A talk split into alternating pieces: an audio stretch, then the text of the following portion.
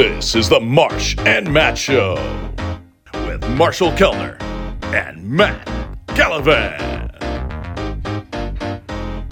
Welcome to the latest edition of the Marsh and Matt Show. Marshall Kellner and Matt Gallivan along with you. We also have a great guest for the first time on the show, Nash Walker. And uh, we promised a, a baseball intensive, twins intensive, trade deadline intensive show.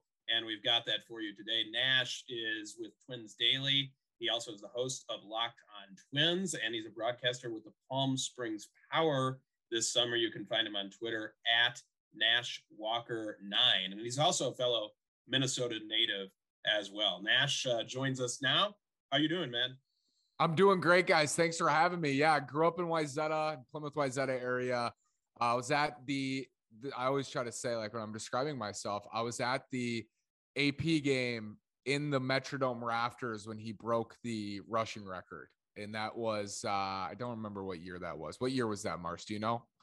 That was our freshman Matt and my freshman year of college, um, and USC so, also Notre Dame's ass that year. By the way, yep, 2007. Um, so I was, yep, yeah, I was 2007.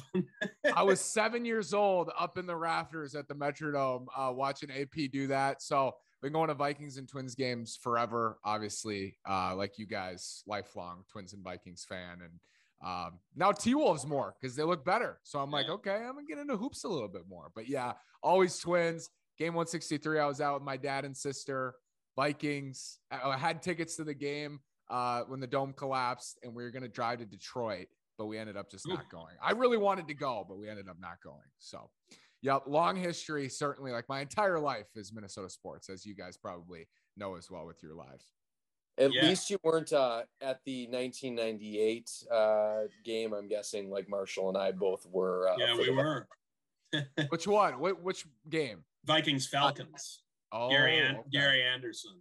Yeah, at the arguably, dome? arguably more heartbreaking than the Bounty Gate game because yes, that game huge, I cried myself to sleep. In that game. I mean, I I love Brett, winning it with Brett Favre would have been like the ultimate, but yep. that '98 team was so good. I lost one game by three points in the regular wow. season. So wow, yeah, it's crazy. I remember I, I cried myself to sleep the Bounty Gate night. Uh, yeah. I was nine and I went up into my little bunk bed and just cried myself. I was like, this is just horrible. And that's kind of my first memory of like sports pain was the Bounty Gate game. yeah. Yeah. Well, I mean, at least it, it usually won't get as painful as that. Um, yeah, true. That was, and then obviously the Eagles game sucked, but they were never, I mean, they weren't in that game until they scored, Rudolph scored. And it was like, from that point forward, they were not in that game. So no, it was like, no. And then the other thing is, you know, that was the NFC Championship game. Unfortunately, with our beloved Twins, they haven't. Yeah, we've had a lot of playoff pain, but we don't really know what losing an American League Championship Series feels like. I mean, I remember in 2002 when Matt and I were in middle school, what it felt like after winning Game One against the Angels and then losing four straight and that stupid rally monkey.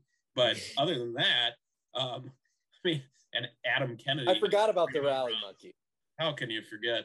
Uh, clearly, um, clearly PTSD and tried to block it from. My yeah, yeah. I mean, but but sadly, 18 straight playoff losses and a lot of non-playoff seasons in there. Um, you know, after six out of nine divisions, and it's been bad. But we are bringing Nash on in part to tell us how this team will not only hang on for the division, but hopefully we like to be optimistic. Hopefully, end that playoff drought and do more than just win a game. Hopefully, win a series or multiple series. Um, and, and that's and that's where I kind of wanted to start. Although let's backtrack just a little bit as to how you got to where you are now, because we know you're a big sports fan, but you went to Mizzou for for uh, for broadcasting, one of the great journalism schools in the country, and got into play by play there, and now you're you know you did it this summer and writing a lot hosting a lot. Um, how did you get into all that? Yeah honestly like being at mizzou uh the twin stuff and the work like the writing i was doing connected me to home. So the 2019 team i was more involved with the twins than i'd been in a really long time because it did connect me to home, and my closest buddies at Mizzou are huge White Sox fans. So it's very weird, but like that was part of it that there was this rivalry that year specifically with me and these White Sox fans who are still my best friends. And that still plays a part. Like my passion for the team goes back way before this. But when I got to college, there was this sense of pride in my hometown teams that I'd never felt before because I'd always been at home. And when I left home, I had this newfound pride for the Vikings and this newfound pride for the Twins. And it was, it, it translated into, I want to do some work. I want to get better at writing. I want a podcast. And it just kind of came together and I haven't stopped. And that's the the thing. Like this is my third season, five days a week at Locked On Twins, fourth season at Twins Daily. I just haven't stopped, and I've tried to just continue to grow in the content creation. But yeah, my freshman year at Mizzou is when I kind of just decided I wanted to get really into the Twin season, and and since then, it's I haven't looked back. And, and the great thing is too, you, you do it in different ways. Like the the Locked On Twins is obviously the, podcast, but you, you do a lot of writing uh, for Twins Daily. And what's awesome about that is, I mean, you can watch the Twins from anywhere. You don't have to be necessarily a beat reporter. it Be, you wouldn't consider yourself that. No. But but but you can still provide quality content, and I think people are appreciating uh, that. And you guys have a lot of different writers. I agree with you a lot more than some others on there, on there who I sometimes do battle with on Twitter. I love Seth. Seth is not. Yeah.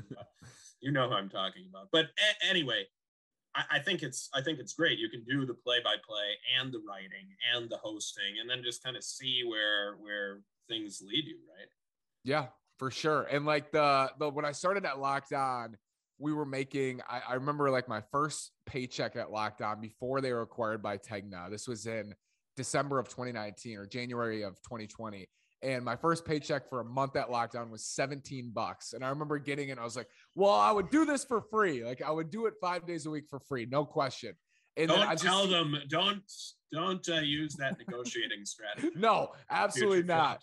Absolutely not. But I've seen it grow and it's grown to a place where like I'm, I can, you know, live in Palm Springs while still doing the podcast, while writing, where like I can make enough through those avenues where I can I can build, you know, while I'm here, which is so nice now. When before that was more of just like I, I'm tr- I'm still trying to build. I've always been trying to build, but now it feels like it's more of a job, you know. And I again would probably do it for free. Like I love to do it. I love talking about the Twins, but now it feels more like a job than it has at all because the Tegna acquisition was huge for us and the, the network has just grown. So it's been it's been fun to be a part of for sure. Awesome, awesome. Well, that gives uh, the listeners some background as to how Nash got to where he is. Let's let's dig in here to the Twins. And I first wanted to ask just an overall thought on the season and thought as you come into the trade deadline. Where is this team compared to where you thought they were at the beginning of the season? And then and then part two, although I usually hate two part questions, but I think it's valid here. Part two, where is the team now? At, at at the trade deadline, how do you assess this team? I do think it's accurate that it's on opening day, we knew they failed to add another frontline starter. That was known, right? They they were lacking pitching on opening day. They're lacking pitching today. That's been the case for months now, and been the case for how many years with the Twins. So we knew that. I knew on opening day there was a chance that this team could be really good if they had steps forward from their young pitchers. If Correa and Buxton stayed healthy together, if other offensive pieces took steps forward, I thought the team had a chance to be really good. I also thought there was a chance they were going to be like last year's team because they they don't have the pitching they've been, you know, somewhere in the middle, more toward a good team than a bad team. But I think it's hard to argue that they are one of the premier teams in baseball. I mean, clearly they're not. I think in 2019, you could have made that argument in the first half and, and not look like a fool. If you made that argument now, I'd be like, I don't know who you're watching. The biggest difference is how bad the White Sox have been, right? And they're back to 500, but that's the biggest difference. If the White Sox were playing like the White Sox were supposed to play and the Twins were six games above 500, I think we'd be looking at it a lot differently. But they are in first place because the White Sox haven't been good. They've been very disappointing. I think they're coming. I think the tra- trajectory of these two teams is going in opposite directions. I think the Sox are playing much better. The Twins are playing worse. So I worry mostly about the White Sox. I'm not super worried about Cleveland, honestly, for the rest of the year. Maybe I should be because they're they're closer, but I just see the White Sox as a team that has not yet played their best baseball. And you could argue the Twins haven't played their best baseball either, but the Sox are so talented and we know how good they were supposed to be that that's my biggest concern. Uh, is the White Sox just go on a run with one of the easiest schedules in baseball in the second half? They got the A's twice, they got the Tigers a bunch more, the Royals, and the Twins just don't have the luxury of that many like easy games, although they've played almost played better teams, you know, better than they've played worse teams this year. It's been weird. So, so that that kind of leads into my next question because uh, there's also two different ways to look at the trade deadline. I think one, what do the Twins need to do to compete and hang on and win the division? Because that's task one. That's right. the only way you guarantee a playoff spot. Even with three wild cards, there's a chance if you don't win the division, you're out. Because good chance. how well Seattle, yeah, look how well Seattle's won 14 straight. Uh, you have Toronto and Tampa right there in the East. I mean, and and Cleveland and, and Chicago. So there, there's that, and then there's what everybody seems to be talking about. Oh, they can't compete with the Astros and the Yankees. Well, yeah, like like you just said, basically no S. I mean that that's that's the that's the reality. So what do they need to acquire firstly to hang on and win the central and then to actually take that next step? They need the frontline starter they didn't get in the winter, right? They need to go get that frontline starter. The bullpen looks a lot worse than it did on opening day. They need to good relievers as well. Minimum, they need a high leverage reliever and they need like a middle innings, higher upside reliever, in my opinion. So, two good relievers, a frontline starter. I think I'd feel much better about the roster as a whole. The, the thing I don't understand is like this team has lost 18 straight postseason games. You guys are talking about the last time they made an ALCS, and I like I have no recollection of that at all. To me, it's so weird to think like, oh, they have no chance in the ALDS against the Astros or Yankees. So let's just punt on the second half when there's a series before that. If they win the Central, they get a home series at Target Field where we've seen one playoff game. We've seen one playoff game at Target Field. You get a home playoff series at Target Field, you can end that streak. I'm not saying they have a good chance to beat the Astros or the Yankees, but if you can win a playoff series at Target Field and you you get into the ALDS and you play those teams and you can compete with them, that I'm taking that way more than I'm taking a punt on the second half. You know, I'd much rather they try. They and if it, it fails, it fails. If it doesn't, they're in the playoffs and they get home playoff games at Target Field. And for me, like as a, a guy who wants to see the team win in the playoffs, as everybody does, I just want to see them end that streak and make some noise. And I think they have the potential to do that with the right with the right moves at the deadline. I, I just think it's weird. It's not this team is so clearly not World Series or bust, right? Like if they won a playoff series at Target Field, I think that'd be that'd be really nice to end that playoff losing streak. So I I'm focused on that, and and I think yes, one good frontline starter, one of the Castillo, Montas, or Mahle caliber, and then two good relievers, and I think my confidence level would go way up. So it sounds like you think they should be buyers but when you are buyers, you inevitably have to give people up in order to, you know, make these big moves. Who are the people, whether it's on the current Major League Baseball roster or the the higher level prospects, do you think that the Twins should be willing to part with to get that, you know, frontline starter or relievers? And who's kind of on the no question cannot touch list? there's not a lot of those guys, honestly. Unfortunately, Austin Martin's had a really bad year at double A. and Jordan Balazovic had a brutal year at triple A. So those two, it's like you're really selling low if you trade one of those two.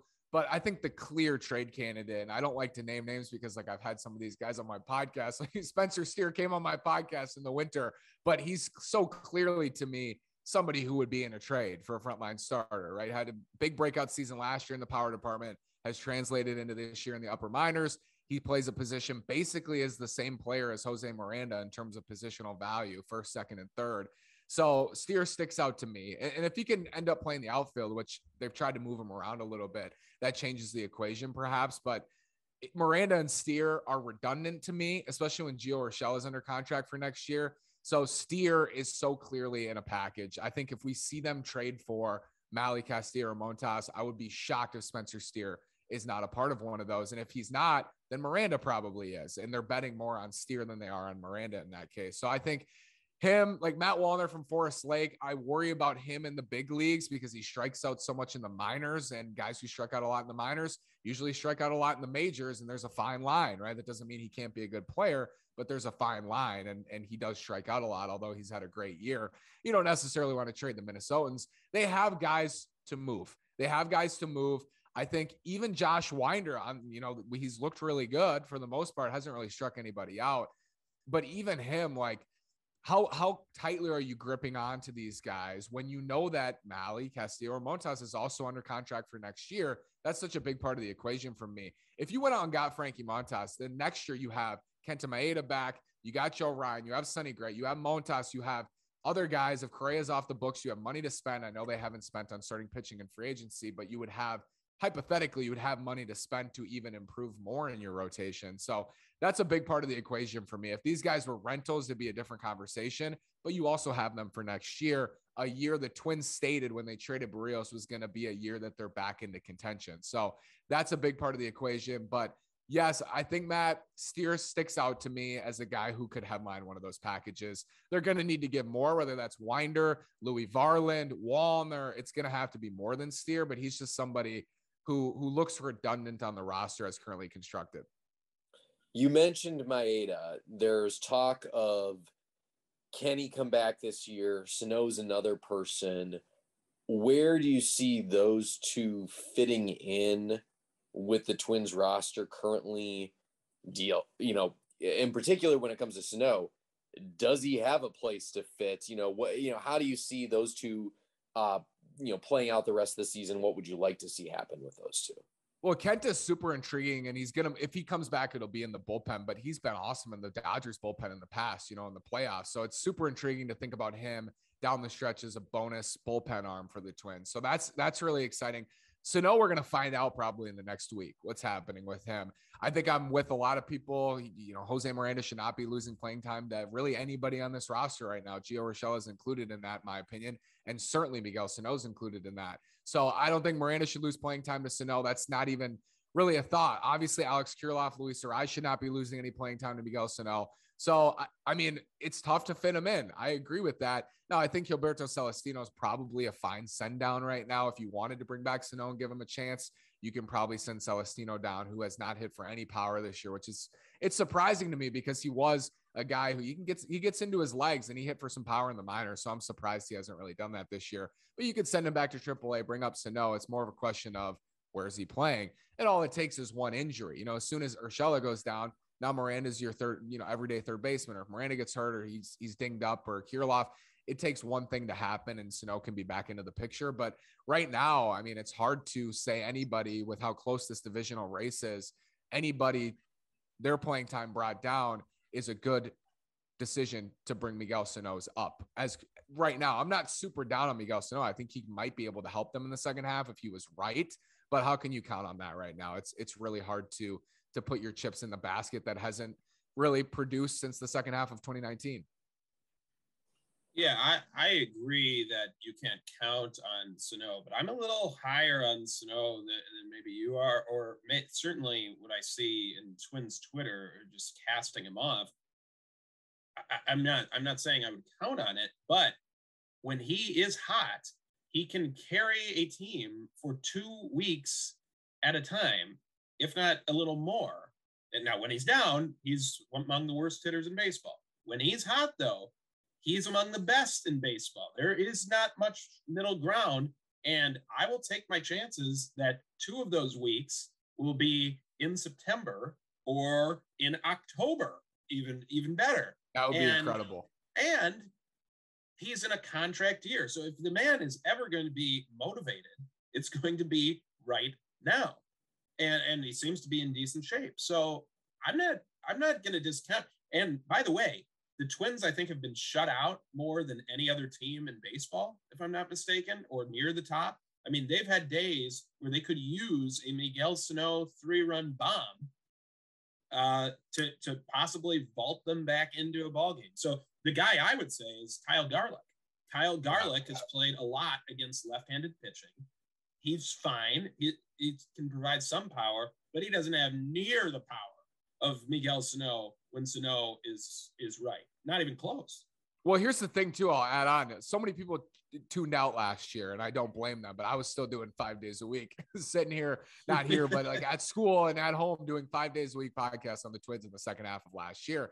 He was awesome in the second half last year. He was yeah. who he usually is in the second half. We have overwhelming evidence to say Miguel Sano in the second half of seasons is usually pretty good, and he was great in 2019. He was good last year in the second half we have evidence to say that he usually is good in the second half. So I'm with you, Marsh. I think he could provide value to them. Uh, it's just hard to like, how much are you putting up with to get to that value? Is it worth yeah. the payoff? You know what I mean? If you put him in there and you, he needs to struggle for two weeks before he's right, could you lose the division in those two weeks in the second half? I think that's something you have to grapple with. Yeah. Next question: relievers. You threw out some names of starters such as Montas and, and Mahle, for example. Castillo. Uh, who are the relievers you have your eye on? Because I agree with you. They need a frontline starter, but they need just as badly two back end of the bullpen guys. Who are those guys you're looking at? Daniel Bard in Colorado is my number one for sure. Uh, great stuff. 98 fastball, hard, sharp, high spin slider. Pretty typical relievers mix, right handed reliever, high leverage.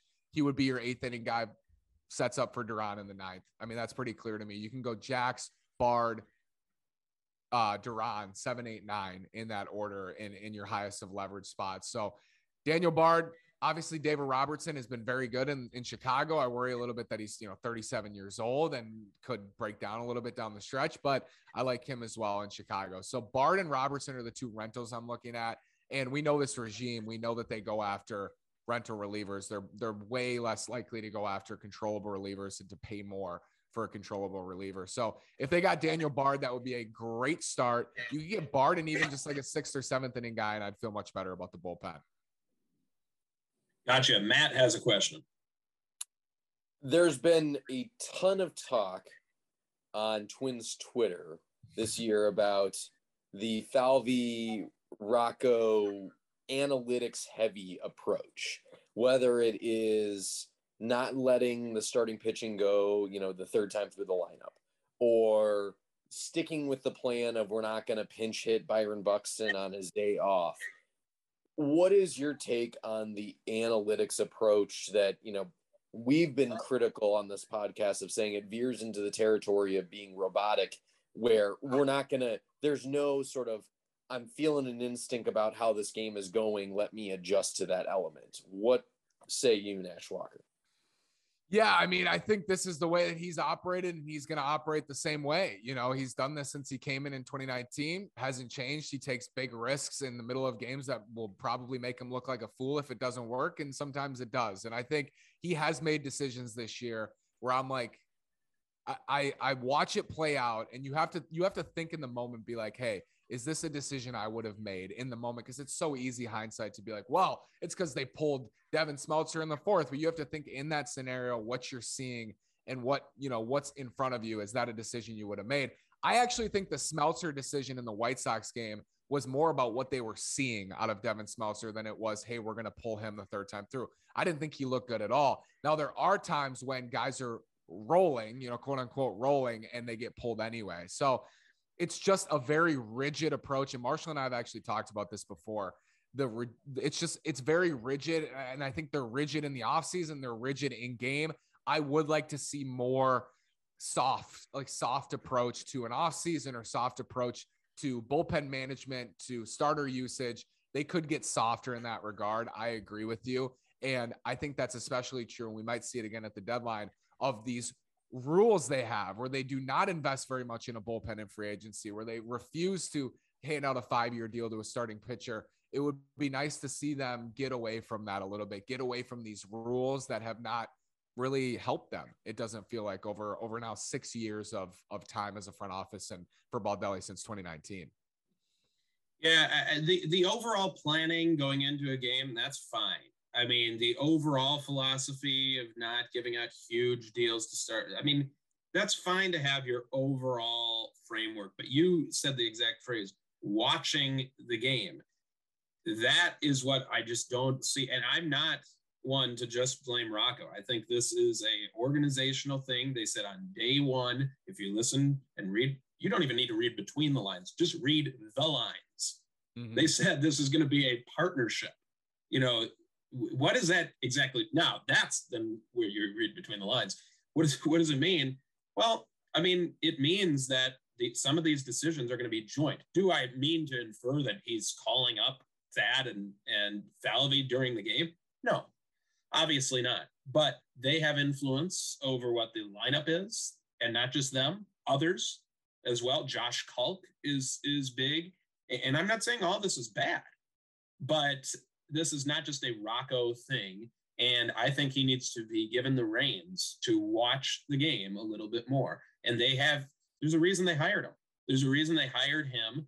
And in, in, addition to the people around Jayce Tingler, who's a former big league manager, I know Louis Ramirez extremely well. He was the pitching coach in Fort Myers in 2019 and a, and a brilliant mind. And not only that, has a great feel for the personalities in, in the clubhouse, which I think is, is lost a little bit sometimes. So I, I just hope my worry is we saw what happened with Houston in the Houston series and the Yankees series, but especially the Houston series, where Kenta Maeda and then Jose Berrios, even more so, rolling along. Berrios pitching the game of his life. And who do they not only do they pull him the third time through the order, because that's the thing they do, they bring in Cody Stashak. And, and that's just not you manage your bullpen differently in the postseason. Cody Stashak doesn't get in games unless you need to put Cody Stashak in games. Taylor Rogers pitches every damn game, especially in a division series or a best of three series. Like Sergio Romo, every game. That's I was at game one at Yankee Stadium. Adam Ottavino came out to face Nelson Cruz in like the fourth inning of that game. Yeah. Yeah. He was well, he went to Rocco went to Stashak in that game too. He went Yes, to he did. right? Yeah. Yeah. Yes, when it was Yeah. only a one-run game, they were Yep. down. That's the other thing. When they're down, they never bring in the top guns, which I get somewhat in the regular season because you can't wear these guys out. But in the postseason, no, no, Yeah. you, you have to change how you manage in the postseason, and I don't see any indication based on that Yankees and Houston series that they will. I hope I'm wrong. Yeah, I mean, I I think also like it's it's unfortunate that so much gets put on Rocco because, as you said, he had to pitch Randy Dobnak in Game Two of that series. you Yeah, know, that wasn't just him. right, that wasn't right, just him. Come on. right, right. It's it's also that they, it is like I've been hard on Rocco. I feel like this year, at least much harder than I've been on him in the past. Just personally, like the decisions he's made. I also think it's true. Like they don't have bullpen arms. Like they just don't have them, and they don't have a good rotation this year. It's Chris Archer and Dylan Bundy, and you know Ober's hurt, and it's Joe Ryan and Sonny Grays look bad now for you know three or five, three to five starts. So it's like it's very difficult to just put. And I'm glad you say like it's a collaborative thing both ways. When it works well, it's a collaborative thing. When it doesn't work well, it's a collaborative thing. And it's very easy to jump on Rocco because he's the face we see. But ultimately, at the end of the day, like Falvey and Levine have a big part in all of those decisions, as you said. also uh he i think he makes it easy to jump on him sometimes with some of the robotic explanations he Yeah. gives.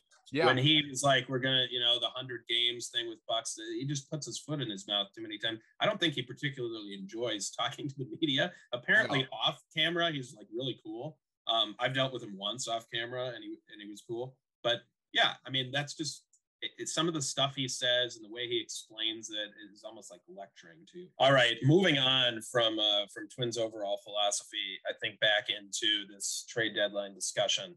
A lot out there about Carlos Correa lately. A lot of speculation. Um, I think the one part of speculation everyone agrees on is that he's likely to leave after this year.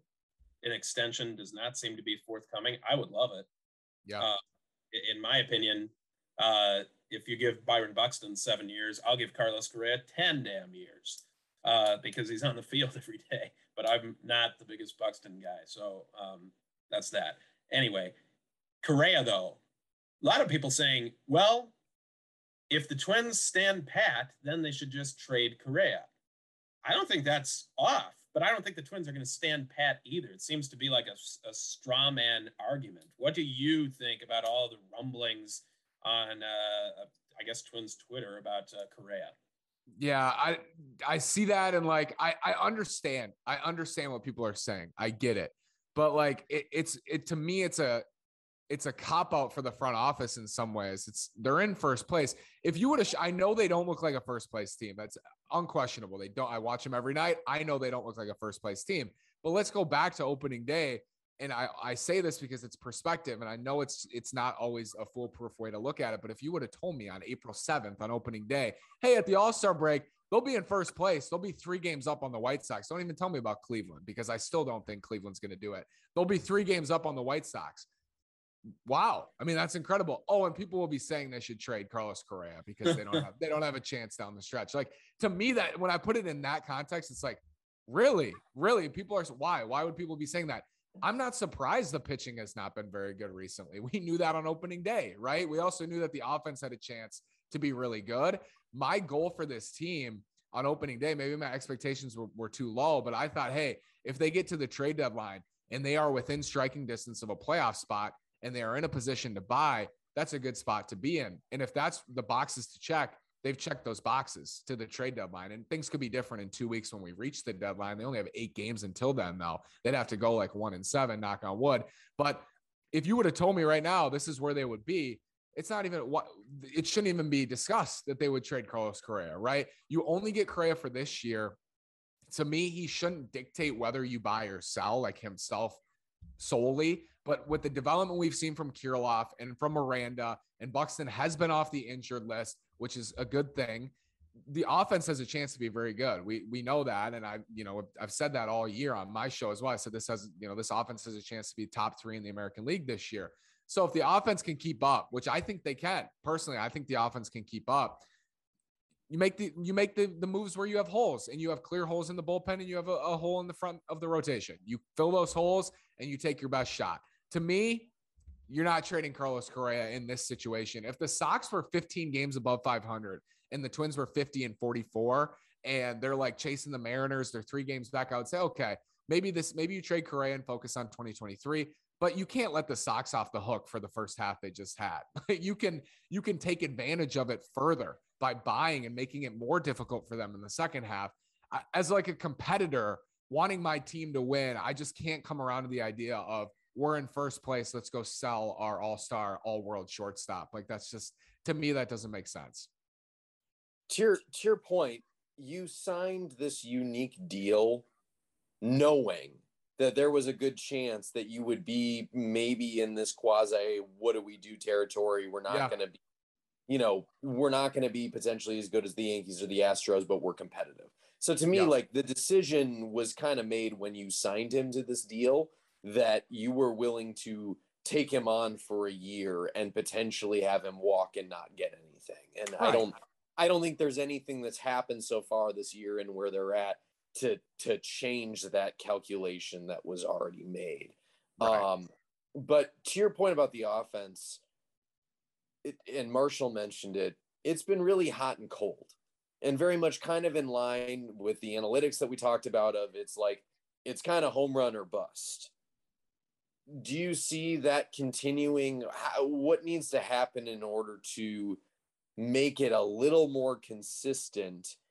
To especially if they make the moves on the pitching staff front, yeah, make winning consistent so that they're not going to have so many shutouts and lose so many games one nothing two one three two type to me actually so if you look at 2019 that was to me obviously a home it felt more of a home run or team because just look at the individual parts. You had cj cron who is known as like a low on base high home like high power guy. Jonathan schoop nelson cruz who was amazing all around but it, it was a different team in 2019 it was a different lineup. To me when you look at the individual parts of this team luis Arraez is clearly, obviously, he's the opposite of that. Carlos Correa is going to hit 280 every year with power. He's going to get on base. He's going to draw walks. He's not home run or bust to me. Byron Buxton is and has been this year. Alex Kirilloff's not. Jose Miranda's not. Like a lot of the individual parts, Jorge Polanco certainly is not. So when you look at it that way, to me, they're not home run or bust outside of who Buxton's been the last couple months, which has been home run or bust. Like unquestionably, it's been a home run or nothing. So the individual parts, like Gary Sanchez might be that too, but he's a catcher. So a lot of catchers are home run or bust catchers.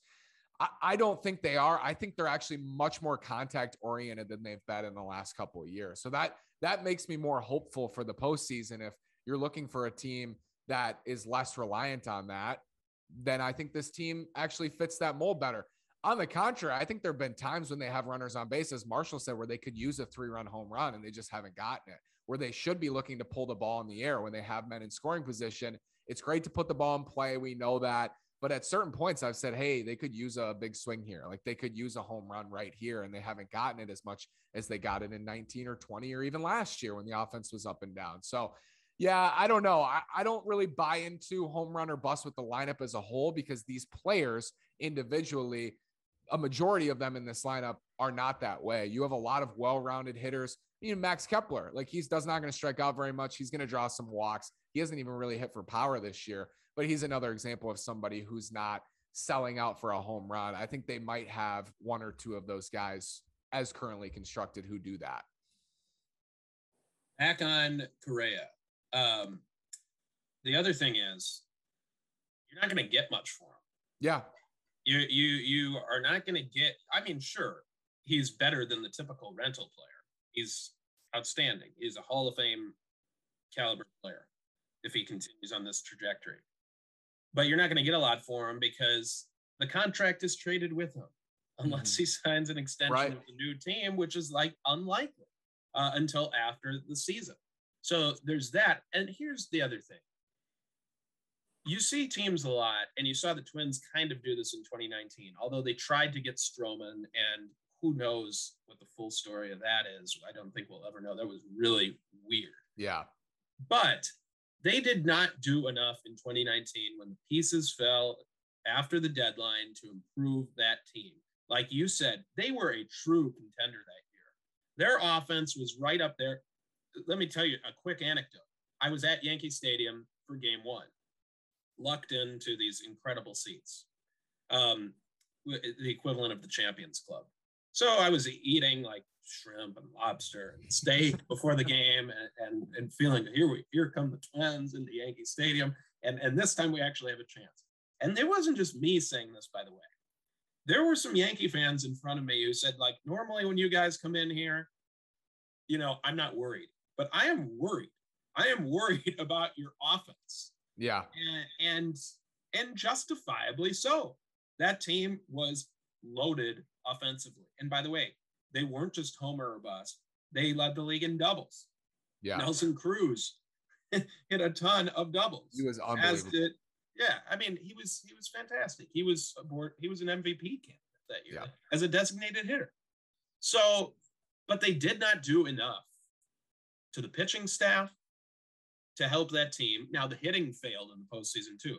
Let's be honest. Yeah. But the pitching was not good enough. Period. Other than Jake Odorizzi. Then, and the way they manage the bullpen, which we touched on earlier. You don't, you can't just assume that you're going to keep contending and keep building. You have one year with Carlos Correa. Could some other aspects of the team be better as Miranda and develop? Yeah. But you have one year with this unique talent, only this year guaranteed with them. To me, go for it with him. How about much less a, a might 20, you have to uh, yeah. yeah, go ahead. I was just gonna say a 27 year old with like one of the best postseason track records yes. of all time, right? We normally we don't have players on the team who are world champions or have any playoff success whatsoever. So I'm not saying that's going to translate necessarily. There's still going to be underdogs against the Astros or Yankees, but it's a short series. Things can happen, but anything can happen a lot uh, more it's more likely that like anything can happen, quote unquote, when you are closer in talent. And exactly. they need to get closer in talent in order for the randomness of the postseason to even come into play, in my opinion. I would like to see the process change. Like you mentioned 2019, I would like them to learn from 2019. You know, you have another team that's in first place. I would like to see them adjust and change their style this year. I, I don't know if they will. You know, they had a wild offseason. Like I will credit that they went they went for it after the lockout and they still missed on a frontline starter, but they signed Carlos Correa. They traded for Sonny. They tried to win this year, and they can just continue to try to do that at the deadline. I I hope they do as a fan, and I personally think they will. I'll be surprised if they don't. Yeah, and this is the last thing. No, sorry, last thing on that, Matt. Just quickly, Boras did. In fairness, Boras came to them with the True. idea of Correa. That was reported excellently by Dan Hayes and Ken Rosenthal in the Athletic. I still remember reading that article, kind of like wide-eyed that, that Scott Boras is the one who actively reached out to the Minnesota Twins and saw when they didn't get Story that Correa with this short-term deal might be an option. Excellent. By the way, Boras is also Royce Lewis's agent. Yeah. So keep that in And mind. Kirilloff. He- And and Kirilloff. Kirilloff, Yeah. but as it relates to Correa, he said, "Hey, worst case scenario, you have my guy at Correa for a year, and then Lewis c- climbs on in." Which Wasn't he- hopefully as a side note- he will at some point next year. As a side note, wasn't there something about him talking to Luis Arraez? Uh, Yeah. Yes. as well. So Well, the- well, there's also Bruce Star Gratterall, and I know some of this from covering all these guys in the minor leagues. Brusdar Graterol went from Arraez's original agency to Boras. Oh, Rise stuck with his agent, and I don't know much more to it than that. But of course, Boras wants to rise. It's well, it's way. I think it's way too early to Duh. start getting worried about Luis Arraez's free agency. yeah. Personally, And, and by the way, they can sign. You're permitted to sign Scott Yeah. Boras's clients. Yeah. He's he's he's just the best at what he does. Yep. Yep. Well, Luis Arraez has three more years after this year. He's got three and a Yes. half years. Like it's not when we get closer, you don't need to have angst too early about Luis Arraez. We'll see when the when the time comes. But I did write an article in the offseason about an extension and they didn't they didn't do it. Now he exploded. So we'll see what happens. touching on this dynamic a little bit does this there's been some conversation around this but uh, the latest sort of slide aside does this team seem different to you from a locker room mojo standpoint you know and and and marshall's point about Correa being someone who's actually won in the postseason or there was discussion about did does Donaldson bring some, you know, just sort of a dark cloud around him in terms of the locker rooms he's in? You know, what are what's your take on those dynamics and whether there's something there and this team is different or whether that's just you know sort of a, a- story for the Twitterverse and, and the media to pick up on. Things change, clubhouses change. At the time, I loved the Donaldson signing. I was pushing for it for months before they signed Josh Donaldson. I thought he made a ton of sense for them to move Miguel Sano over. You improve the defense. Donaldson is a winner, not even close to Correa, but he's, you know, was looked at as like a leader, a winner in Toronto and in his career. So I thought he made a bunch of sense for them. And maybe if COVID doesn't happen, I mean, how many things would be different if COVID never happened? But if COVID doesn't happen, maybe the twins are different. Maybe the Donaldson dynamic is different. Maybe things are different with the shortened season. And that was his first year. He was hurt for a majority of it. Then they're terrible last year. It just was sour for more ways than one. And I think they they recognize that. And honestly, when they signed Donaldson for four years, they were looking at 20 and 21, and they didn't win in either of those years. They didn't win in the playoffs. He didn't even play in the playoffs in 2020. So once those two years were over, I think it was really easy for them to try to shop Josh Donaldson. And Correa is just going to bring that wherever he goes. He's going to bring that that energy. And I do think that the clubhouse feels different, but you still need talent at the end of the day. If you're not good enough, you're not good enough. You can have the best clubhouse in the world. You know, the White Sox through their rebuild thought to have such a fun, you know, lively, great clubhouse, but they sucked. Like they still sucked. And I'm talking more of like the 19, 2019 White Sox, looking back on them, the third place team. You can you can have a great clubhouse and still not make the playoffs. You can have a great clubhouse and still not win in the playoffs. But it can help if you already have a good team. And maybe that's the thing that boosts the twins when they make more additions. I think it has boosted them to this point. It seems like a close group. It seems like the infield, especially, is very close with the rise in Polanco and Correa and Urshela of really close group. And now Correa's kind of taken Miranda under his wing, which is awesome to see. You love to see that, the Puerto Ricans. Uh, so maybe that helps when they get better, but like that's not going to push them over the top, I don't think, without more additions. But it is something to to like pay attention to. And I think the clubhouse has been different. The clubhouse is different when you're in first place, though. So it, it goes both ways. But I can tell you to that point, um, the guys I do know who I covered in the minor leagues, everyone loves Luis Arraez. The first Yeah. time I saw Luis Arraez was when he was coming off his ACL in 2018. He joined us less than a month into the season. We were playing Dunedin, and we were staying at this hotel in Clearwater that we stayed at when we played Clearwater and Dunedin. And Arraez was activated that day, joined us in the middle of the road trip. And he came into the hotel lobby when we were waiting for the bus. And I, I've never seen guys embrace Mm. a guy like that. It was it was pretty unbelievable. Everyone was my dude to Luis Arraez. Yeah. I later became my dude. I still I still could call him today and I would be the same. like the guy just hasn't changed. And so that's one thing. And he's becoming bilingual too. His English. Yeah. I conducted his first English interview later that season on a bus in Bradenton. Um, and he didn't want an interpreter for that one. Like he's really wants to learn English. He's done a better job with that. And and then, I mean, Miranda translated for a lot of interviews. Like he's completely bilingual, speaks great English, so he can kind of bridge that gap. So can Correa. To, Yep. to your point, to your point there, Urshela. I talked to a mutual friend of Matt and mine who is a huge Yankees fan, and he said, "Yeah, you can have Sanchez." And but even Sanchez apparently has kind of turned over a new leaf in terms of his attitude. But he said we're going to really miss Gio Urshela for Yeah. more Yeah. reasons than one. Everybody loves Gio Urshela, so I do think that it, it does play a factor, especially like you said among position players. Yeah. I think because they're in there every day. They're in there. Every Yep. day. Absolutely. And I do think that there is uh, an aspect of the Latin infield together, like you said, to bridge that gap, to be together. There's obviously the camaraderie between Correa and Miranda, I'm sure, because of the Puerto Rico tie. And, you know, Polanco and Arraez have been, looks like close friends since Arraez debuted in 2019. So it's, it is a tight, tightly knit group. You know, Kepler and Buxton are like best friends. So, I mean, they're all buddies. And I do think that that, that can help. That can help. Certainly. I don't think it can hurt. Yeah, yeah. That was my only concern about when, when Ben Rortvedt was traded. In addition to his outstanding defense, that guy is right up there with the rise in terms of the most loved clubhouse guys I've ever seen.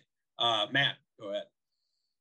I have one more fun question for you, Nash. Uh, Okay. From watching the All Star game, you know, I got to give Major League Baseball credit. They're normally considered a league that is way behind the times, tied to the tradition, not really being forward leaning.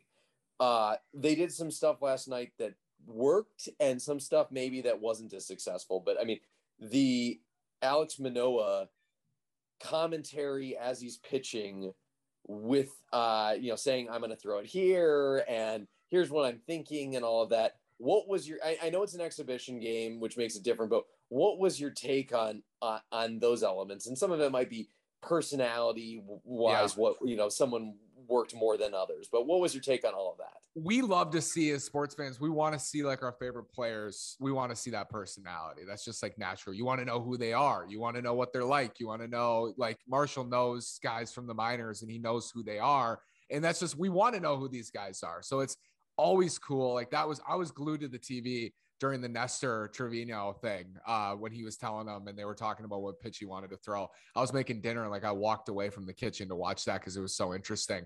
I love my favorite part about baseball is the the pitcher hitter battle. Like I think that back and forth is the most intriguing thing about baseball, the adjustments, all of that. But yes, anytime you can see personality, now it feels like we know Alek Manoah. You know what I mean? Like after last night, it feels like you know who he is. And if he was a twin, he would instantly, if he wasn't already, be like one of your favorite twins after watching. that. 100% Yeah, it's it's and we know like the Twins have actually done a decent job, I think, of the personality with their players, especially with guys like Arraez who have like big, exuberant personalities to show that off and to become fan favorites. And it's things like that. I thought it was super cool, and I want to see more stuff like that in the future. Absolutely.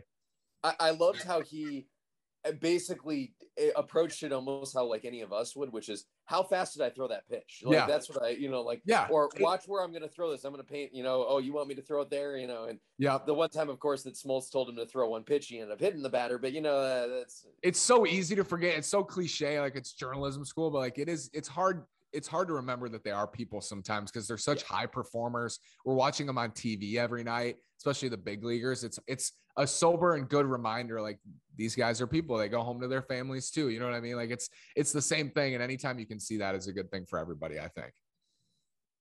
All right, a couple quickies to close here with uh, with Nash Walker. I love that too because you need you need to have that to help grow the game. And Yep. we've talked so much about uh, things baseball has done wrong.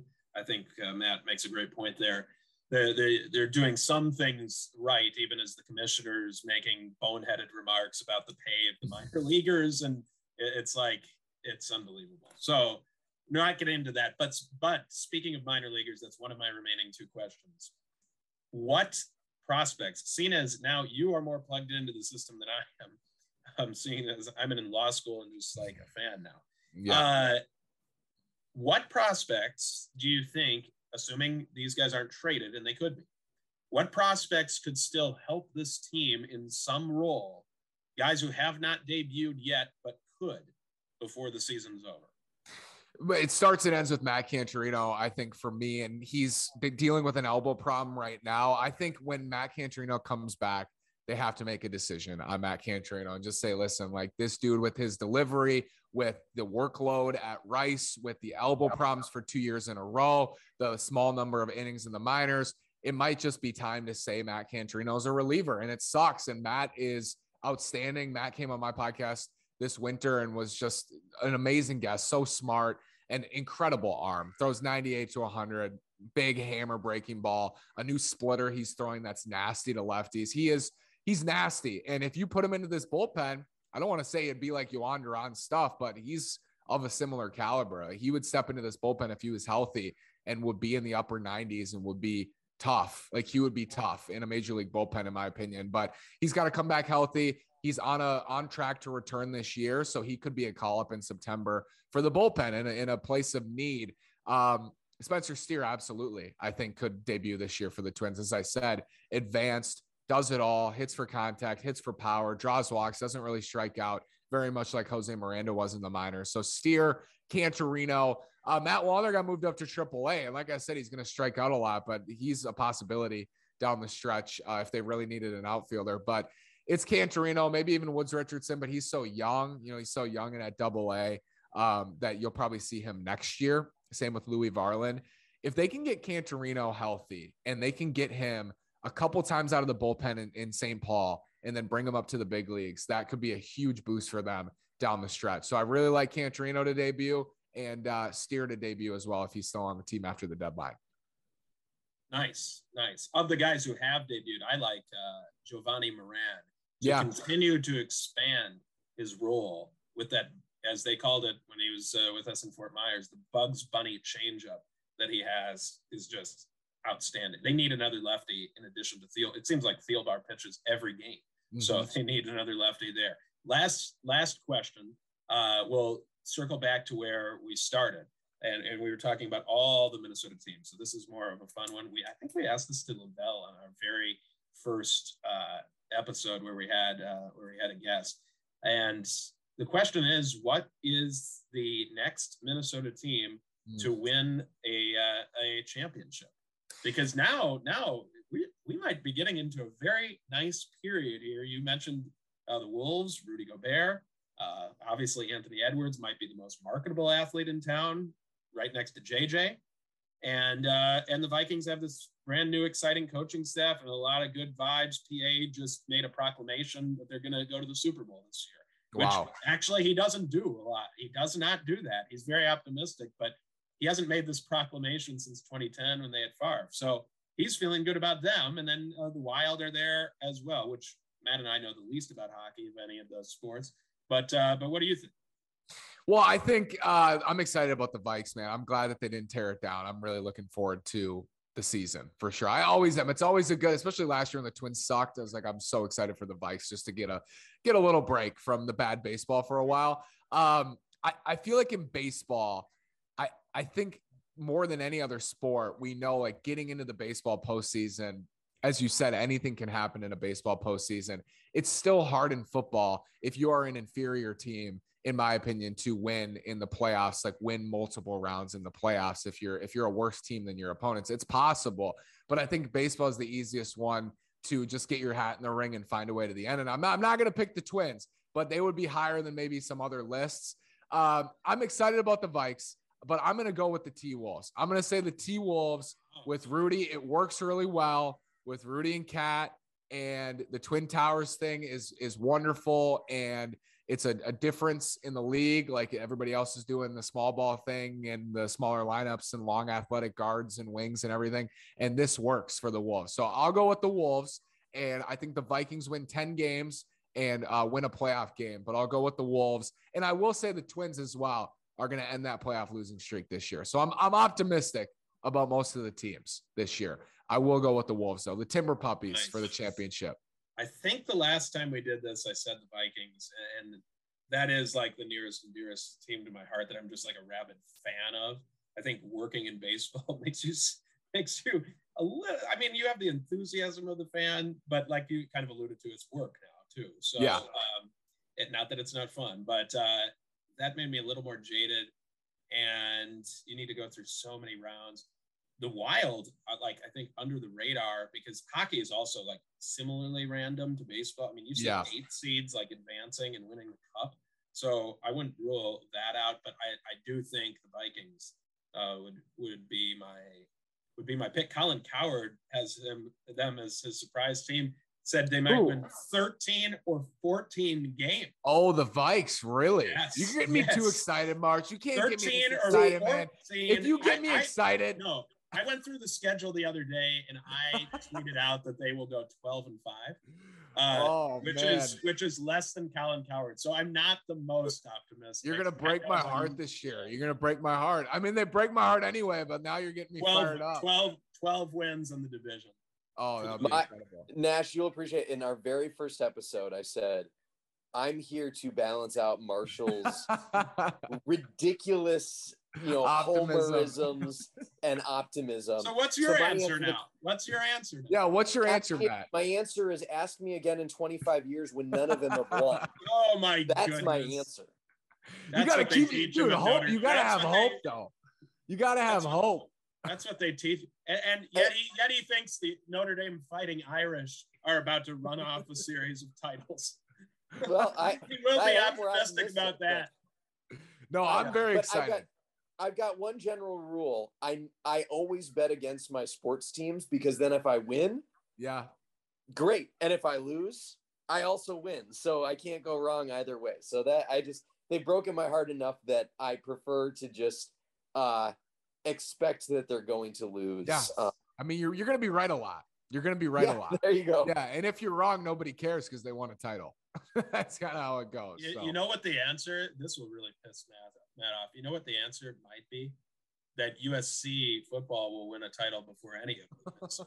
So yeah, it's possible. I'm just saying, most Yep. bets in Vegas among any any team this year, the Lincoln Riley thing is real, and uh, fighting and the- Trojans or and what the is move it? to the Big Ten, yeah, they're Yeah. coming. Uh, So that's a that's a terrible bet by them, but we'll save that for another. I, I wouldn't I wouldn't bet on them to win it this year, but but in short order, it will happen.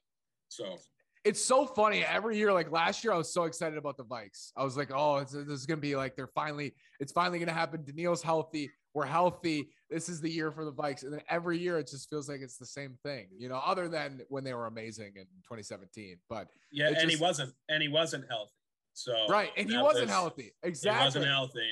He was Exactly. not healthy. And uh, if he and Za'Darius are healthy, they will be tough to handle uh, in terms of in terms You're of rushing killing me. He's And I killing me. I think we are. I think we are looking at a really good. The offense put up some decent numbers last year with Klint Kubiak. That will improve. We'll have you back on to talk about. Yeah, this. I'm excited. You, you know, I we love can the do a whole. Vikings. You're Yeah, knowledgeable yeah. where we can, but it, when we where we can do it on anything. And and then when you get big time, just don't forget about this, this podcast. You know, Absolutely you guys can not. tell Nash is going places, so we, we appreciate we Thanks, appreciate Mark. Thanks, uh, Matt. I, I just want to I just want to add the asterisk. Marshall didn't tell you. He said they'll win 12 games if you don't count the last two minutes of halves. Then the, oh yes, I saw that. They that have stat a new today. coaching staff. They have a I new saw- coaching staff. I saw that stat today about if they had not given up a, a single point, they would have been 13 and four or something. yeah, crazy. uh, uh, yeah, yeah, If the sky was green, it would be a different. Yeah, Yeah, that's a little dumb, but I do Yeah. think uh, things will even themselves out that's all the time we have. So before uh before Skol. we go too long, Skol Vikes, go Twins, go Wolves, everything. Uh, that's at Nash Walker on Twitter, at Nash Walker nine, excuse me, on Twitter from Twins Daily, Locked on Twins, and a broadcaster for the Palm Springs Power out in California. It is hot out there. Oh man, God, 115. nobody complain here. 115. Very hot. Yes. Thanks, guys. Appreciate Yep. it. And uh, we'll Thanks, talk Nash. soon. Yep. See ya.